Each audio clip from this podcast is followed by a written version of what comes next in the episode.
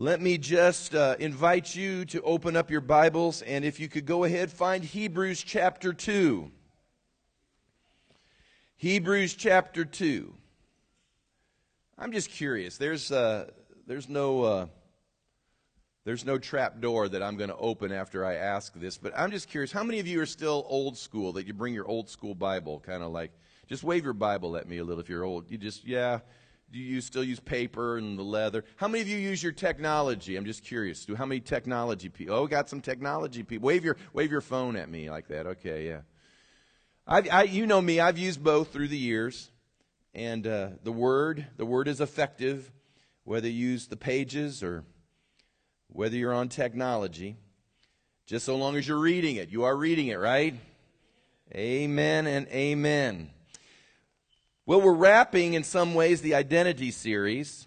We've been talking about and reminding ourselves, and maybe even dropping some revelation nuggets into some of you concerning who you are as a believer. There are promises, there are possibilities, there are blessings, there's miraculous power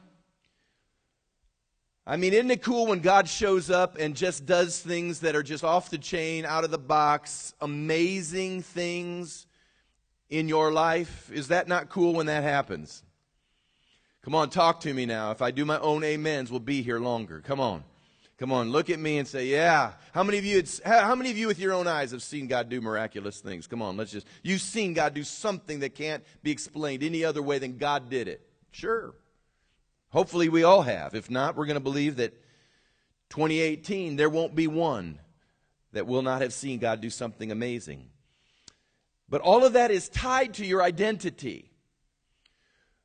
God works for his people, he works for his children because his children understand who they are and whose they are. And if that be true, and we've already gone through the scripture enough to be able to connect that dot to share with you that it is true that God works on behalf of his kids, God works on behalf of his children, his children are identified with him, then if that be true, and we know that it is, then it should come as no surprise to us that the enemy wants to keep the truth of your identity a secret or a fog to you. If he can make you forget it, neglect it, or exchange it, he can ostensibly cut you off from a flow of God's power and provision and help to you. Is that not right? So it's important that you remember your identity. In the 1990s, uh, and I'm dating myself when I say this, some of you probably, there may be some weren't even born yet. Um, some of you would have been very, very young. But in the 1990s, in the renewal movement, there was a gush of revelation that came forth uh, concerning spiritual warfare. And uh, as this revelation was coming forth, as is often the case, there's these amazing teachings that begin to happen. And of course, the light bulb turns on as you begin to hear what people are, are seeing and sharing. And uh, controversy comes with it as well. Uh, whenever there's revelation, especially some new understanding in the earth, there's always some controversy usually that swirls around it. And so there were controversies that existed with, with spiritual warfare. And I, I remember the controversy that existed over, over whether a Christian could have a demon or not. And there was great controversy over these things. Uh, the issue of possession when, when you're owned by the devil or simply oppressed by the devil. There was controversy over possession and oppression. And all of these things, even as I'm throwing them out there, you might be spinning and saying, Oh, that is interesting. What do you think? Well, I can't get into all of that now, but I can tell you that, that that's been sort of uh, sh- uh, shaken out. And, um, and uh, these understandings were refined, but there was controversy at first. And there was controversy I'll never forget. There was one group that believed in what they called blasting, where somebody needed to be delivered, you sat them down and just basically yelled at them. Blasting, like you blast the devil out of them.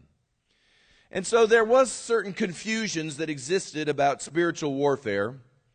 Uh, but I say all that simply to say this that the foundation of any battle that you're going to face in life that Satan is at the root of, the foundation of that battle has to be settled first in the knowledge of who you are, your identity. We've already mentioned to you the seven sons of Sceva who were attempting to deliver a man that had a demon. And when the demon manifested, he manifested saying these words I know Jesus, I know Paul, but who are you? And as soon as he said, Who are you? that devil jumped on those boys and beat the fire out of them. And a lot of times I think the devil jumps on us because we do not know our identity. We know the story, we know some things that Jesus did, we sort of have the gospel outline in our mind, but identity is rooted in revelation and it is the foundation of our warfare, especially as we're navigating the circumstances of life. And so I want to read to you a scripture in Hebrews as we get started, and you might want to just keep your fingers nimble or your thumbs nimble if you're on technology. Uh, because I want to read to you a number of scriptures this morning. If you haven't brought a Bible, we'll put them on the screen overhead. But I want to share some things with you that I think should make you really happy. And I've entitled our lesson, our message today, I've entitled it The Defeated Devil. The Defeated Devil. How many of you know Satan is defeated? We've got to keep that in mind. So let's read out of Hebrews 2. I want to read, I think, three verses, beginning with verse 14 and there's some great passages here. So listen, Hebrews 2, verse 14, we're talking about the defeated devil. The writer pens these words Inasmuch then as the children have partaken of flesh and blood, he himself, meaning Jesus, likewise shared in the same, that through death he might destroy him who had the power of death, that is, the devil. Did you hear that? So, did Jesus simply, you know, shoo the devil away? No. It says he destroyed him who had the power of death. And we'll talk about, well, if he destroyed him, why do I feel like he's always around me? And then in verse 15, and release those who through fear of death were all their lifetime subject to bondage. For indeed he does not give aid to angels, but he does give aid to the seed of Abraham. And we'll stop there. The defeated devil. I grew up in the American holiness movement, and years ago we would have midweek service, and a part of midweek service was that you would usually receive testimonies from the people. And so on a Wednesday night, in one form or another, you take testimonies, and in a couple of churches I was a part of, uh, you'd have somebody run around and hold a microphone so everybody could hear the testimony that was going to be shared. And uh, I'll just share this with you right off the bat that if you're a pastor and you hand the microphone, if you have open mic night in the congregation, there's a piece of you that is just saying to yourself, Lord Jesus, help nothing be shared that's just crazy. Because you let go of a mic and you never know, oftentimes, what somebody's going to say and, uh, and, and, and so you always wondered what someone was going to say. And there was, I guess, fear, if you'd call it, anxiety. Maybe that's the better word. You'd have this anxiety, oh Lord, what's going to be shared tonight? And, and most of the time, there were wonderful, touching testimonies that would come forth. Every now and then, you'd get some that were just sort of off the wall. And of course, every now and then, you'd get heresy that you'd just have to clean up afterwards. But I'll never forget in the circles I grew up in, this was always interesting when people would give testimony because this was learned. It was learned a little probably through preaching and learned a lot through what they'd heard through the years. That most of the time, through testimonies, it wouldn't be Jesus getting glory, it would be the devil getting glory. Oh, they'd stand up and go, Oh, Pastor, the devil's been working overtime this week. The devil's been on me for this. The devil's been on me for this. I didn't know if I was going to make it. The devil's been on me for that. And everything was the devil, the devil, the devil. The devil was up to a lot of no good. And then at the end, sometimes they'd slip in, but God has given me, you know, the wherewithal, the grace that I have barely, but I've gotten through. And those were the kind of testimonies, oftentimes, that would be solicited. Now, I'm not suggesting they weren't true. I'm just suggesting that there was a gap in some understanding that life didn't have to be lived according to the testimony we just heard. There are two quick points that I'm just going to say real fast, and it's this. Number one is the devil is not omnipresent. What that means is the devil cannot be everywhere at once. So it's likely that whatever you were facing wasn't the devil because he can't be everywhere at once. So you probably got one of his downline proteges and they were messing with you. That's potentially uh, accurate. But, but the devil himself, maybe not because, because the devil is not omnipresent. The devil can't be here and there and over there and on the other side of the globe because he's a fallen angel. He's not omnipresent. That's why he has to have this hierarchy of, of little demons, devils that, that do his bidding because he can't be everywhere at once. The second point I want to make is this the devil is defeated. Now, I'm reminding you of this because sometimes it feels or it appears that that's not the case. But the Hebrew writer, as well as other scriptures, clearly tell us that the cross rendered him impotent. Jesus Christ crushed him. Now, hear me. Unfortunately, Christians have assimilated. Now, we're going to get into some deep water here, so just bear with me. I'm only going to be here a couple minutes, so if your eyes start glazing over, just hit yourself and we'll be back to where we all need to be. But I'm going to, I'm going to share something with you that's really, really important here because what happens is, as Christians, we begin to assimilate things we hear or we assimilate ideas from the culture or we assimilate ideas from our schooling and we assimilate it into our Christianity, not knowing that we've done it, and we end up spouting things that aren't really fully accurate. They seem accurate, but they aren't completely accurate. I just want to share one particular point on this subject that we we have assimilated a lot of things as the church here in America. We've assimilated Greek philosophy. We've assimilated things from Rome. We've assimilated a, a, another philosophy, and you're not going to be tested on this later. I'm just, I'm just sharing this with you so you kind of know where it came from. But the philosophy is an ancient philosophy birthed out of the Middle East, probably northern Africa, that was called Zoroastrianism. Isn't that a big word? Now, you don't have to write that down. If you want to go study it, that's up to you. But it's an ancient philosophy that the early church even battled initially, and we still battle it to this day. Because the Zoroastrianism basically has a lot of overlap with Christianity, which, which makes it dangerous when you find things that have certain overlaps with our faith. Because what we do is we begin to say, oh, that's just like us. That's just like us. And we begin to suck things in, not realizing it's really not like us at all. But there were overlaps. For example, under this philosophy, they believe that you ought to do good works. We believe you ought to do good works. Good works don't save you, but we believe that you ought to do good works. They believed that there was good and there was evil. They believed that man had freedom to make choices. And so there were these things that seemed to overlap. But one of the things that did not overlap, that got sucked into a lot of Christians' brains, was this thought. And that was that somehow God and the devil, or good and evil, are somehow equal in power with each other. And because they're equal in power with each other, what manifests in your life boils down to your choices and whether you choose good or whether you choose evil. In other words, you and I would have been the decider as to who would win the battles in our life. Now that sounds close to maybe what a Christian would teach, but hear me when I say that, this, it's not really close at all. And the reason it's not close at all is, is this, and that is God is in a category all by himself. There is none like him. Satan, while he has power, is not all powerful. Satan, while he has knowledge, is not all knowledgeable.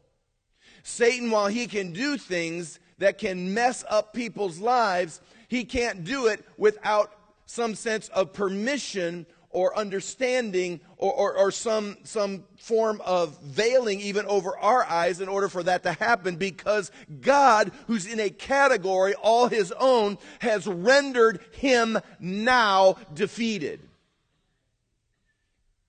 Now, you say, well, okay. You didn't have to get too excited about that, Pastor. No, I do.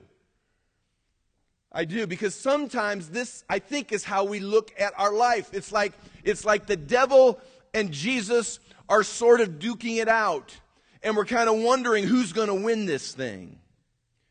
And I'm here to tell you that they're not duking it out. It was it was taken care of over 2000 years ago when Jesus through the cross crushed the serpent's head.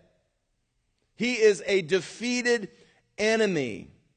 But here's the snare and here's the lie Satan wants to do everything he can in order to veil your eyes, to keep you fooled, to, to keep you believing somehow that he is actually in this, this game of life as a potential winner. He wants you to think that he is bigger than he really is.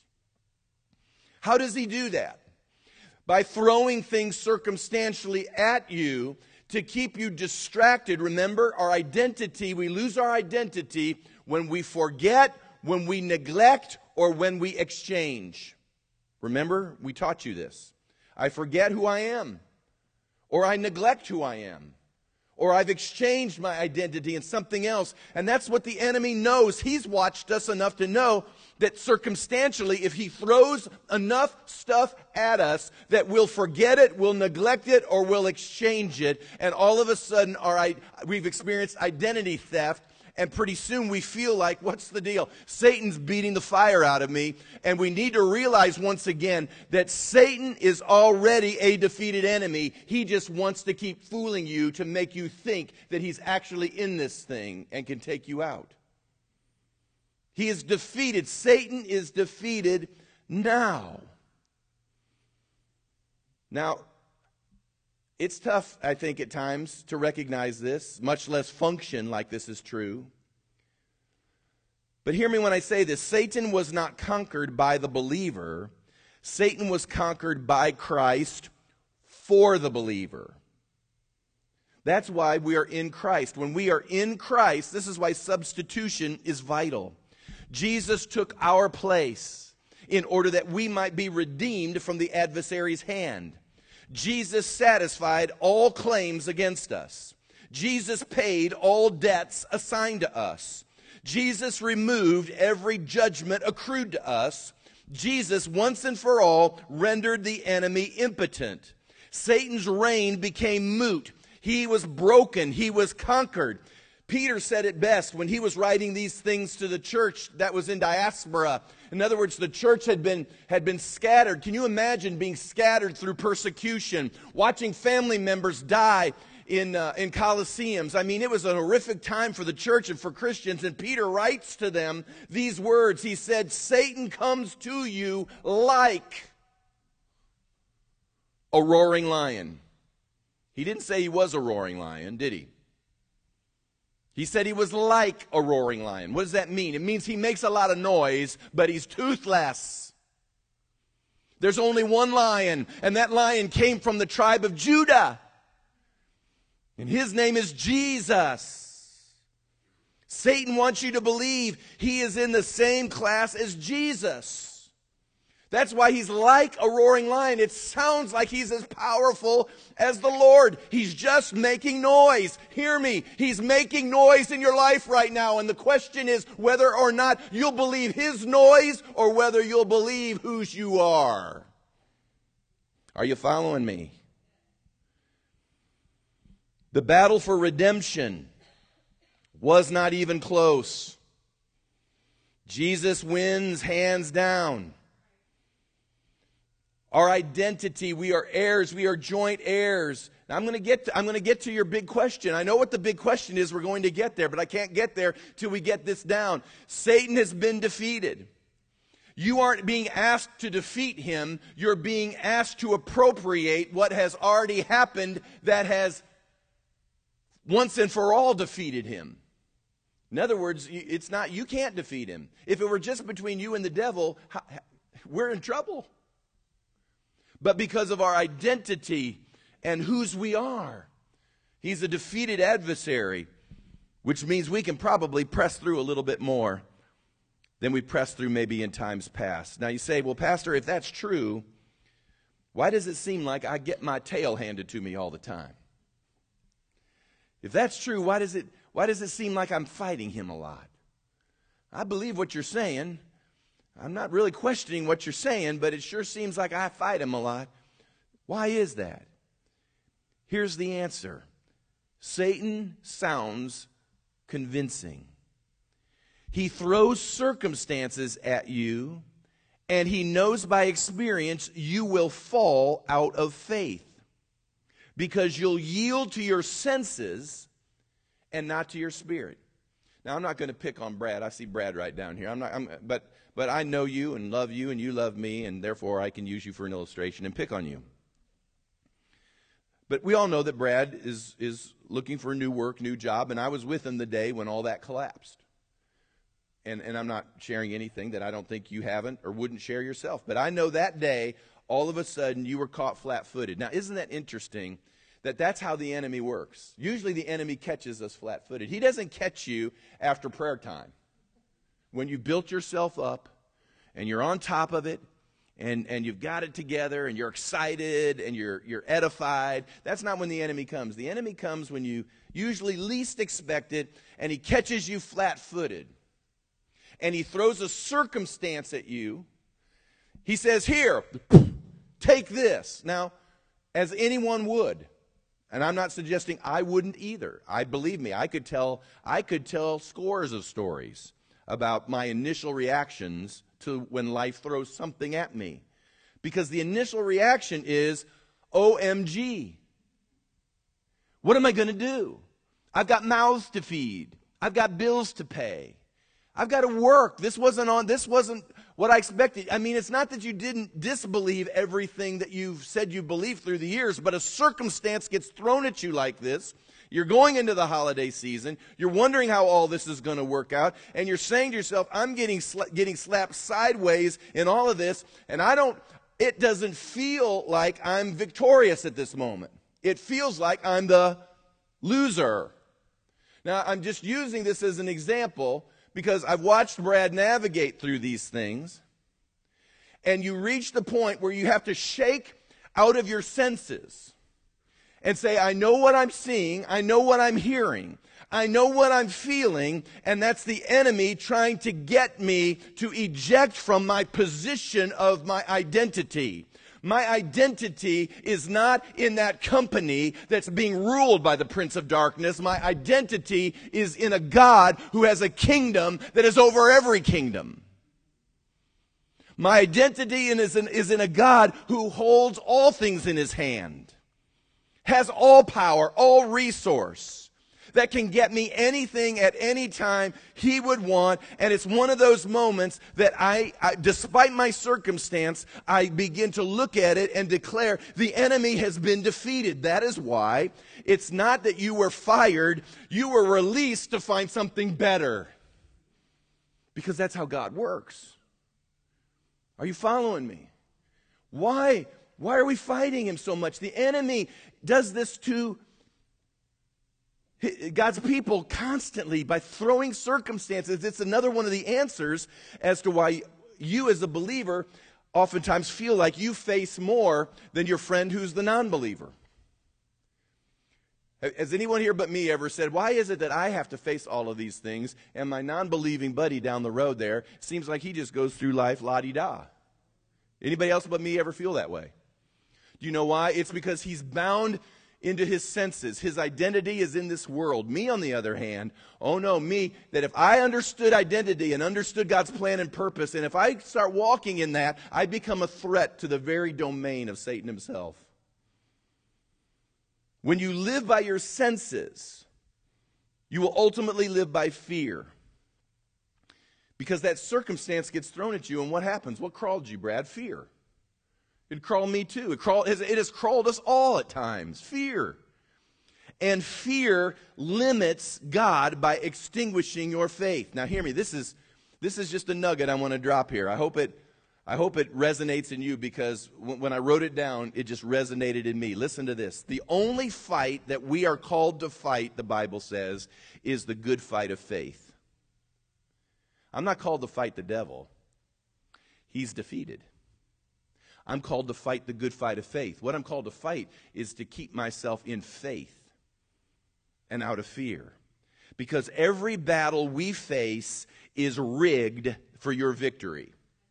If you stand in your identity, you say, Well, it doesn't feel very victorious. It doesn't matter what you see. We walk not by sight, but by. I'm not walking by what I see, I'm walking by what I believe. And I believe my identity is in Him, and that belief is stronger than my circumstances. Circumstances are temporary. Circumstances are subject to change. He is not subject to change. He is not temporary. He is eternal, and His word is forever established eternally in the heavens. And when I lay hold of my identity and I confess His word, I am unstoppable no matter what I see. Oh, amen. I need to have just one quick dance moment on my own here. Amen. Amen. So your fight is not with the devil per se, but rather the good fight of faith to implement what Christ has already done. Senses will always make you fall into the natural. When you fall back into your senses, you will always fall back into what is natural. You'll begin to process things naturally. You'll begin to go back to your worldly logic and rationalities because that's what your senses do. Your senses are speaking to you saying, Don't you see? Don't you see? Don't you hear? Don't you hear? Don't you feel? Don't you feel? It's screaming at you and it's wanting to drive you back into your natural man. When your spirit man inside of you is saying, and it's God's voice, for that's where He lives. He's saying to you inside, He's saying, Don't believe those dumb ears, those dumb eyes. Believe me. I can see around the corner. I hear sounds that have yet to come to your ears. I'll bring you joy that you've yet to know. Listen to me, says the inner man. Are you following me? The Spirit will rest in what Christ has done confidently. I, I, am not changing your circumstances, I'm changing your position in those circumstances. Now, as long as you're in the book of Hebrews, quickly turn over to Hebrews chapter 10. I want to read this. Um, this is important because this is a little, um, it's not a little thing, it's, it's an important thing in Hebrews chapter 10, beginning with verse 12, uh, that is a great dominion passage. Hebrews 10, verse 12. It says, But this man, speaking of Jesus, after he had offered one sacrifice for sins forever, sat down at the right hand of God. I want to stop there and simply say the Hebrew writer is telling us at this point that after the ascension of Christ, this is what took place. He offered the sacrifice for sins and he sat down at his rightful place at the right hand of God the Father. Now, if you ever wonder what Jesus is up to right now in the heavenlies, we're going to find one of the answers to this. It says, From that time, waiting till his enemies are made his footstool. Now, I want to I want to paint a picture for you real quickly um, that I that I hope that I hope you can get a hold of here. You remember in the book of Genesis, Genesis chapter 3, when the fall took place, in other words, Adam and Eve had been created, and understand Adam and Eve had been created to enjoy limitless, incredible possibility from the very hand of God Himself. They were unencumbered, yes, they, they were innocent in a way we will never be, but at the same time, at the same time, they were created as human beings able to access amazing resource from God Himself, and God was willing to resource them in anything.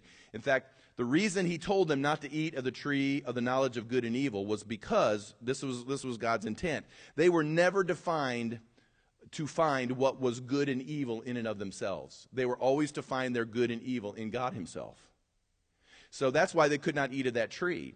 What happened was when they partook of the tree, what happened is what you and I face usually on a consistent basis. We think we know what's good and what's evil. We, we, we generate our ideas of what good and evil is within our own selves. And, and the Bible tells us that, that even in latter days, it's going to be so twisted that they will call evil good and good evil. Why, why do they do that? Because, because man, in his fallen stature, his fallen nature, thinks he can determine what is good in and of himself or what is evil in and of himself.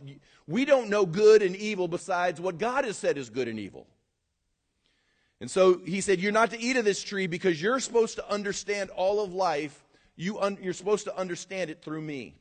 That's what the Lord's saying. But we know that's not what happened. The serpent comes along, begins to solicit the woman. And what does he, what does he do to solicit the woman? He begins to appeal to her senses he, he says, see, he asks a question. Uh, you know, why don't, uh, why don't uh, you partake? And she says, well, you know, the Lord said uh, that uh, we weren't to do it, nor were we to touch it. In fact, she embellishes a little bit on the actual command. And he says, well, the reason he does that is because you'll be like him. And there was some truth to that statement. They would begin to generate their own sense of good and evil, which was never the Lord's will. But then it says, she looked at the fruit and it became pleasing to the eyes. She, she fell into her senses. And, and, and she began out of her senses to determine wait a minute. I, even though I have a, a, million other trees potentially I can eat from, why can't I eat from this one? And she's in her senses, she's in the natural, and all of a sudden, when she partakes, uh, rebellion, sin enters into the equation, and of course, the fall takes place. Now, this is what's interesting to me. This is how I put it together. She was the one that partakes first and eats of the tree. She then hands it to her husband, and her husband then partakes and eats of the tree. Now, is it not interesting that the Bible says that in Adam we've all sinned? It doesn't say in Eve. Now, this is just an interesting little side trail. In Adam, we've all sinned. So, in other words, the stain, the stain has come of the carnal nature of sinful man, has come through the seed of the man. And it comes through, and now it touches us all, male or female. We've all been touched by, by the rebellion that took place in the garden. But it said that the second Adam was the one that stained us all. Eve was the one that functionally, though, took the apple and initially ate of it. Now, this answers the question as to why Jesus was this unique human being. It's because when God came, when the Spirit came and overshadowed Mary, and the seed of the Word was put in Mary's womb, it was incorruptible, it was undefiled, it wasn't carnal. So when Jesus was conceived, he wasn't conceived off man's, human man's seed. He was conceived off divine seed, which meant he was not conceived in the same way you and I were conceived, which is why when he came forth, he wasn't touched in the same manner that you and I are touched. Are you following me?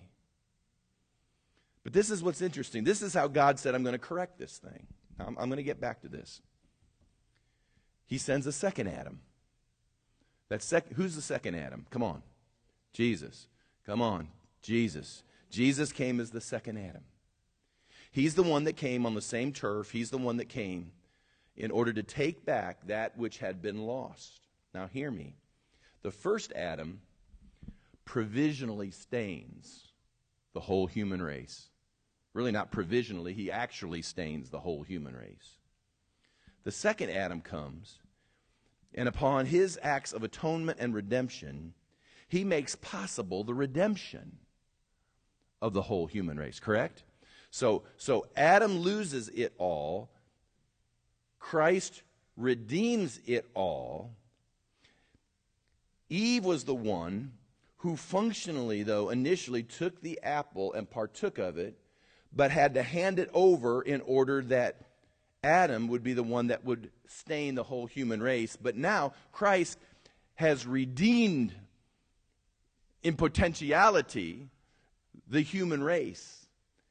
And now he awaits his bride. Might we call it the second Eve? To functionally take back that which he's provided for. Are you following me? Your and my calling, all of our callings now, as a part of Christ's bride, is to implement all that Jesus has already done and provided. Our job isn't to fight with the enemy in some sense of, of match that we're wondering who's going to come out of this alive, but you and I contend with our circumstances, the works of the enemy. Even if it were the enemy himself, we're to contend in such a way that all we are doing is implementing that which is already reality. In other words, I'm in a fixed fight. I am in a rigged battle. This fight I am in right now, I'm here to tell you, Brad, the fight you are in right now has already been settled. You're not going to scrape by. You're not going to rub two nickels together and say to myself, how in the world are we going to make it? The enemy has been defeated. Resources coming. You're not coming out with your tail between your legs. You're coming out in victory. That's the part we got to get a hold of. Does it look that way? No, it doesn't look that way. I know it doesn't look that way. Even for us as a, as a people of God, it, there are things we look at and we can say, well, I would like to see this and I would like to do this. And it seems like the enemy's always fighting and why can't people get along? And, and we'll just go down the list. I'm telling you, God has called us to a victory because of our identity. We have to implement that which has already been done. Are you following? Now, how do you do that? Well, I'm going to make this real practical now. You say practical, and I'm going to ask you to turn to the book of Revelation. Is that not an oxymoron? We're going to be real practical, turn to the Revelation. But there's some precepts here, real quick, that work no matter how you interpret the Revelation. These precepts are going to work. These are principles. I'm deriving principles. I'm not going to tell you who the Antichrist is.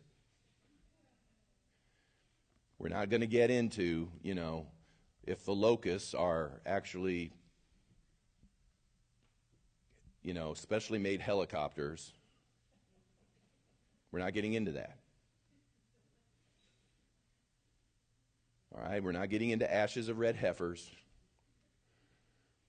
Or are there parts of the temple that are hidden somewhere in the Middle East? We're not talking about that. We're talking about a principle because, because let me tell you, ashes of red heifers don't mean a lot to anybody if you're getting your tail handed to you all the time in life. Isn't that true? I mean, I don't care who the what the locusts represent. If I can't if I can't find victory with where I'm at in life at this very moment, then I you know, we can we can get into all the mysteries of the revelation and it has a place. I'm not suggesting, I'm not making fun of it or light of it. I'm just simply saying there comes a moment we got to get real practical. So in Revelation 12, we're going to derive a couple principles that you've probably heard before, some of you, but we're going to go over it one more time. Revelation 12, beginning with verse 10.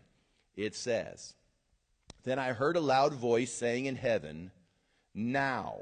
Everyone say now, now, now salvation and strength and the kingdom of our God and the power of his Christ have come.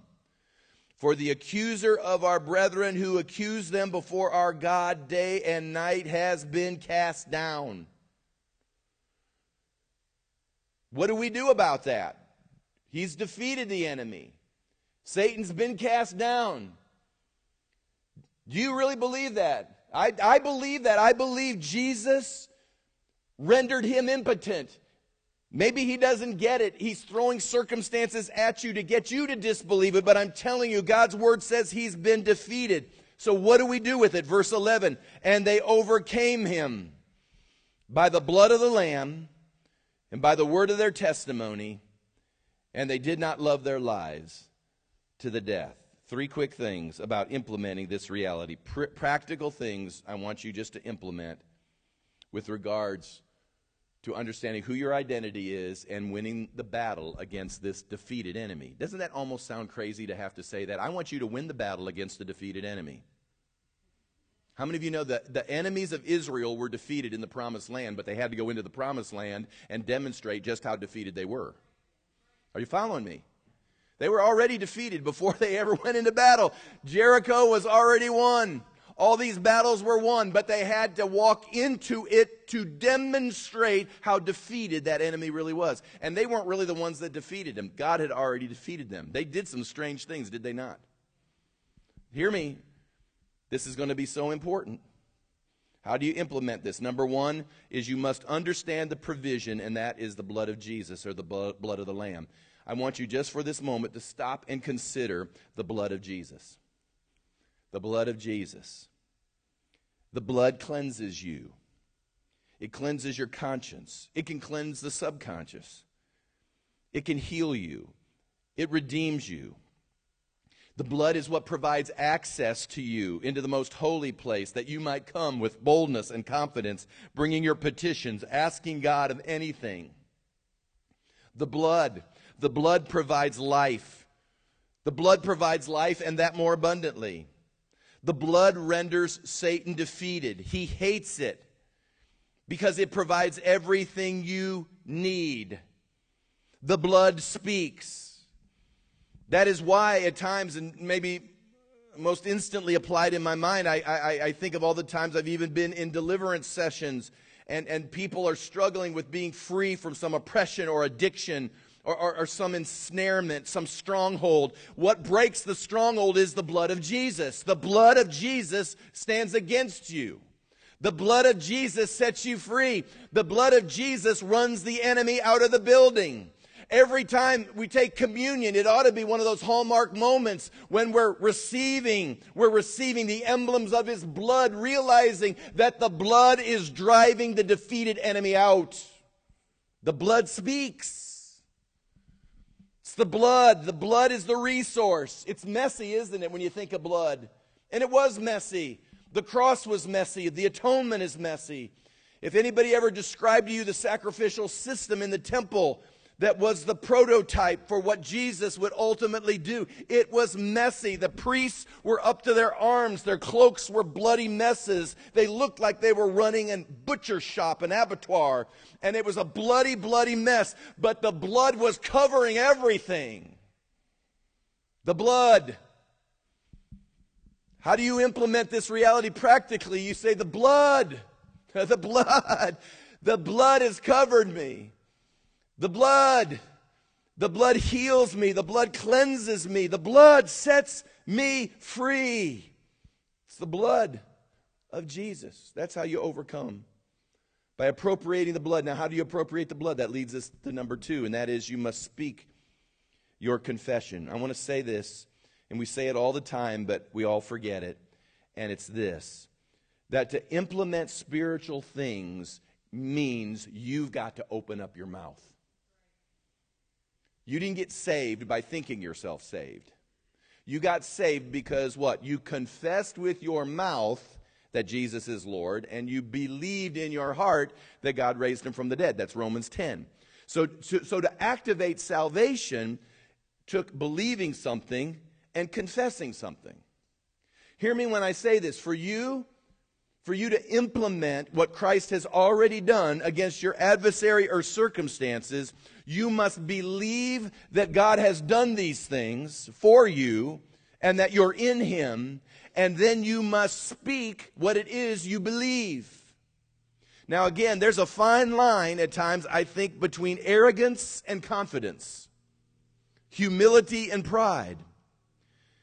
But if I confess the word, if I confess what God has said, it's not my prideful heart that's confessing. It's God's plan and purpose and promise. The Bible says, let the weak say what? I am strong.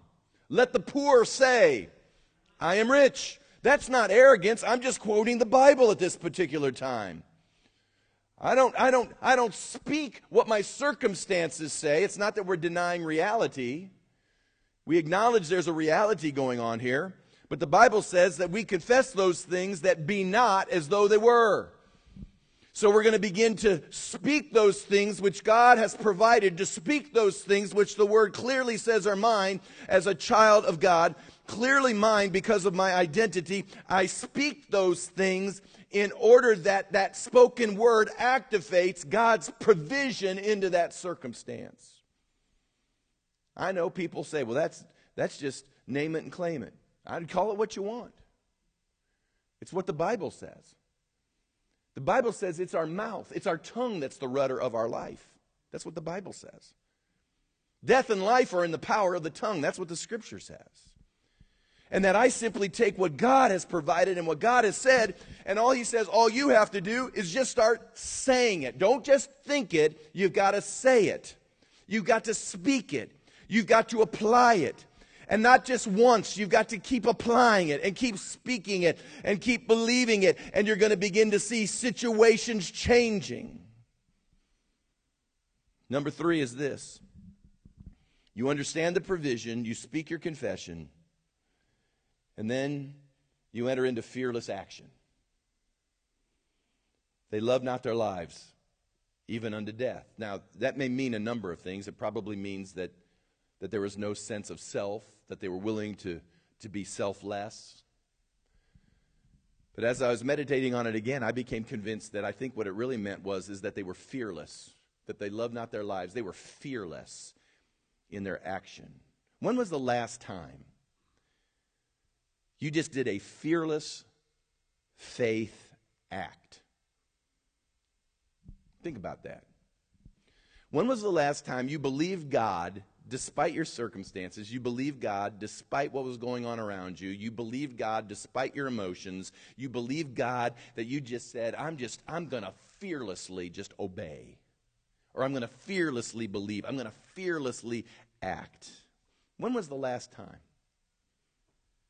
When was the last time? Think about this. Uh, this is it's Christmas time, and this is a time of year where we're supposed to be benevolent and generous. And I'm not talking about church at this point, all right? So let's just take church out of it. But when was the last time that you had just ten dollars to your name, and you gave your ten dollars away to somebody else or in somebody's life? You just gave it away in a fearless faith act, believing that God says that if you'll tend to the poor, there are those that are poorer than you, that if you attend to the poor, God, who is a debtor to no man, will see that as you are lending to him, and he is going to pay you back in manifold, multiplied ways. When was the last time you just did a fearless act like that? Because I'm here to tell you, you, you there's going to come a moment when you'll have so little that you'll either, let's say, give it away because it sure ain't going to get you to the next place you're going.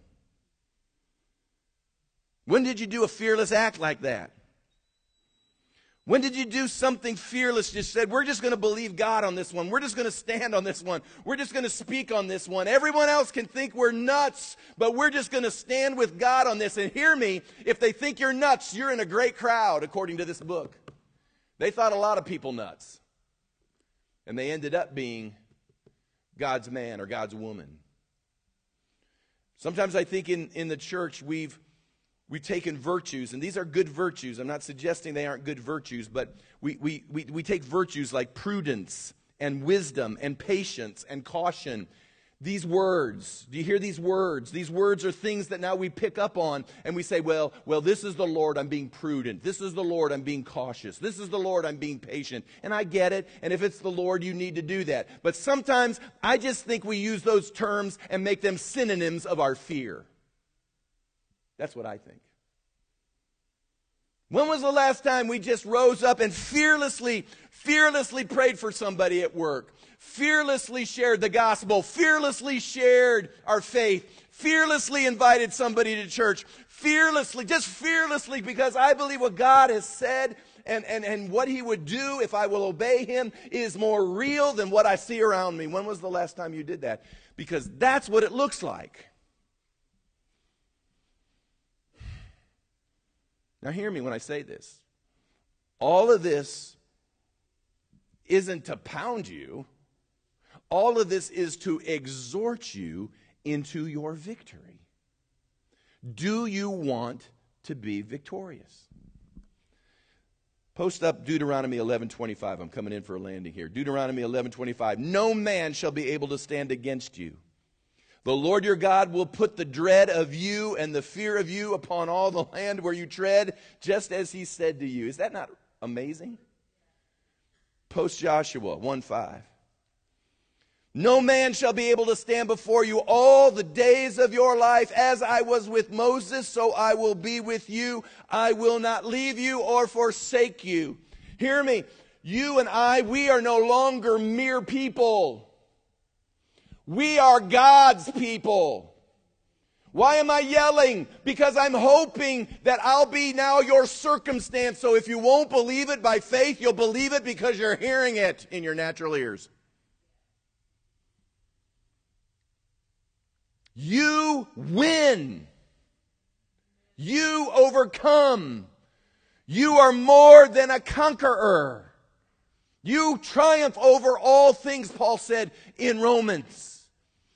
These things are true. They're more true than what you're feeling or experiencing at this moment. I'm not minimizing that the situation is real. What I'm saying is, are you confessing those things that be not as though they were? It may look like I'm losing, but what you don't understand is God said I'm winning. It may look like I'm going backwards, but what you don't get is this is God's interstate to going forward. That's what I'm beginning to share with you. And that's what Paul, and I'm going to end with this, had to tell the church at Rome. Because the church at Rome was getting the fire beat out of it by Nero. They were under persecutions, immense persecution. And, and Paul, when he ended the letter, this is what he said at the end of the letter, Romans 16, verse 19. Listen to this. For your obedience has become known to all. Therefore, I'm glad on your behalf. But I want you to be wise in what is good and simple concerning evil. And the God of peace, didn't say that you would, he said God would. The God of peace will crush Satan under your feet shortly. The grace of our Lord Jesus Christ be with you all. Amen. He's, he's just saying, listen, I, you just keep obeying. You just keep speaking. You just keep believing. You just keep walking. You just keep doing those fearless acts. Hear me. The grace of God will come to empower you to do these things, to keep moving forward, and you will watch God Himself crush Satan beneath your feet. I don't know about you. That's the club I'm signing up for. Is there a sign up sheet back there for that? That's the club I want to sign up for. Maybe that's what we need to do. Maybe we need to set a sign up sheet in the back and say, if you want to join this club, sign up in the back. If I, be, if I believed in hyper election, I'd say there's about 10 slots there. The first 10 that get there get to join the club. But that's not true. Everybody whose heart is drawn that way, the sign up sheet's for you. Will you sign up? You win. He is a defeated enemy. Get that in your spirit right now, will you? Hear me. Satan is a defeated enemy. He's defeated. He's he's a faker, he's a facade. All he can do is just stir up the dust around you, hoping there's enough dust that it will blind you to who you are and what God has ultimately provided for you if you'll just speak it. If you'll just speak it. Listen, if you choose not to speak it, then you'll forever be the punching bag. But if you choose to speak it, watch and see what God will do. Those words become a conduit for His Spirit to work. If you'll just begin to say it Satan, you're defeated. My God is victorious. Not most of the time, all the time and I am his. I am an heir. I am an, I'm a joint heir. I am no longer a mere man or a mere woman. I, I am of supernatural strength because my God works in me. Greater is he that's in me than he that's in the world. I can do exceedingly abundantly above all that I could ask or think according to the power that works in me. You begin to say that enough, and it'll begin to support your belief system, and all of a sudden, watch life begin to change. Oh, I, he'll throw stuff at you because he won't believe it. You've lived in your senses so long, he'll, he'll challenge you, but then fight the good fight of faith. I'm going to stand and I'm going to keep believing no matter what I see. Stand with me, will you?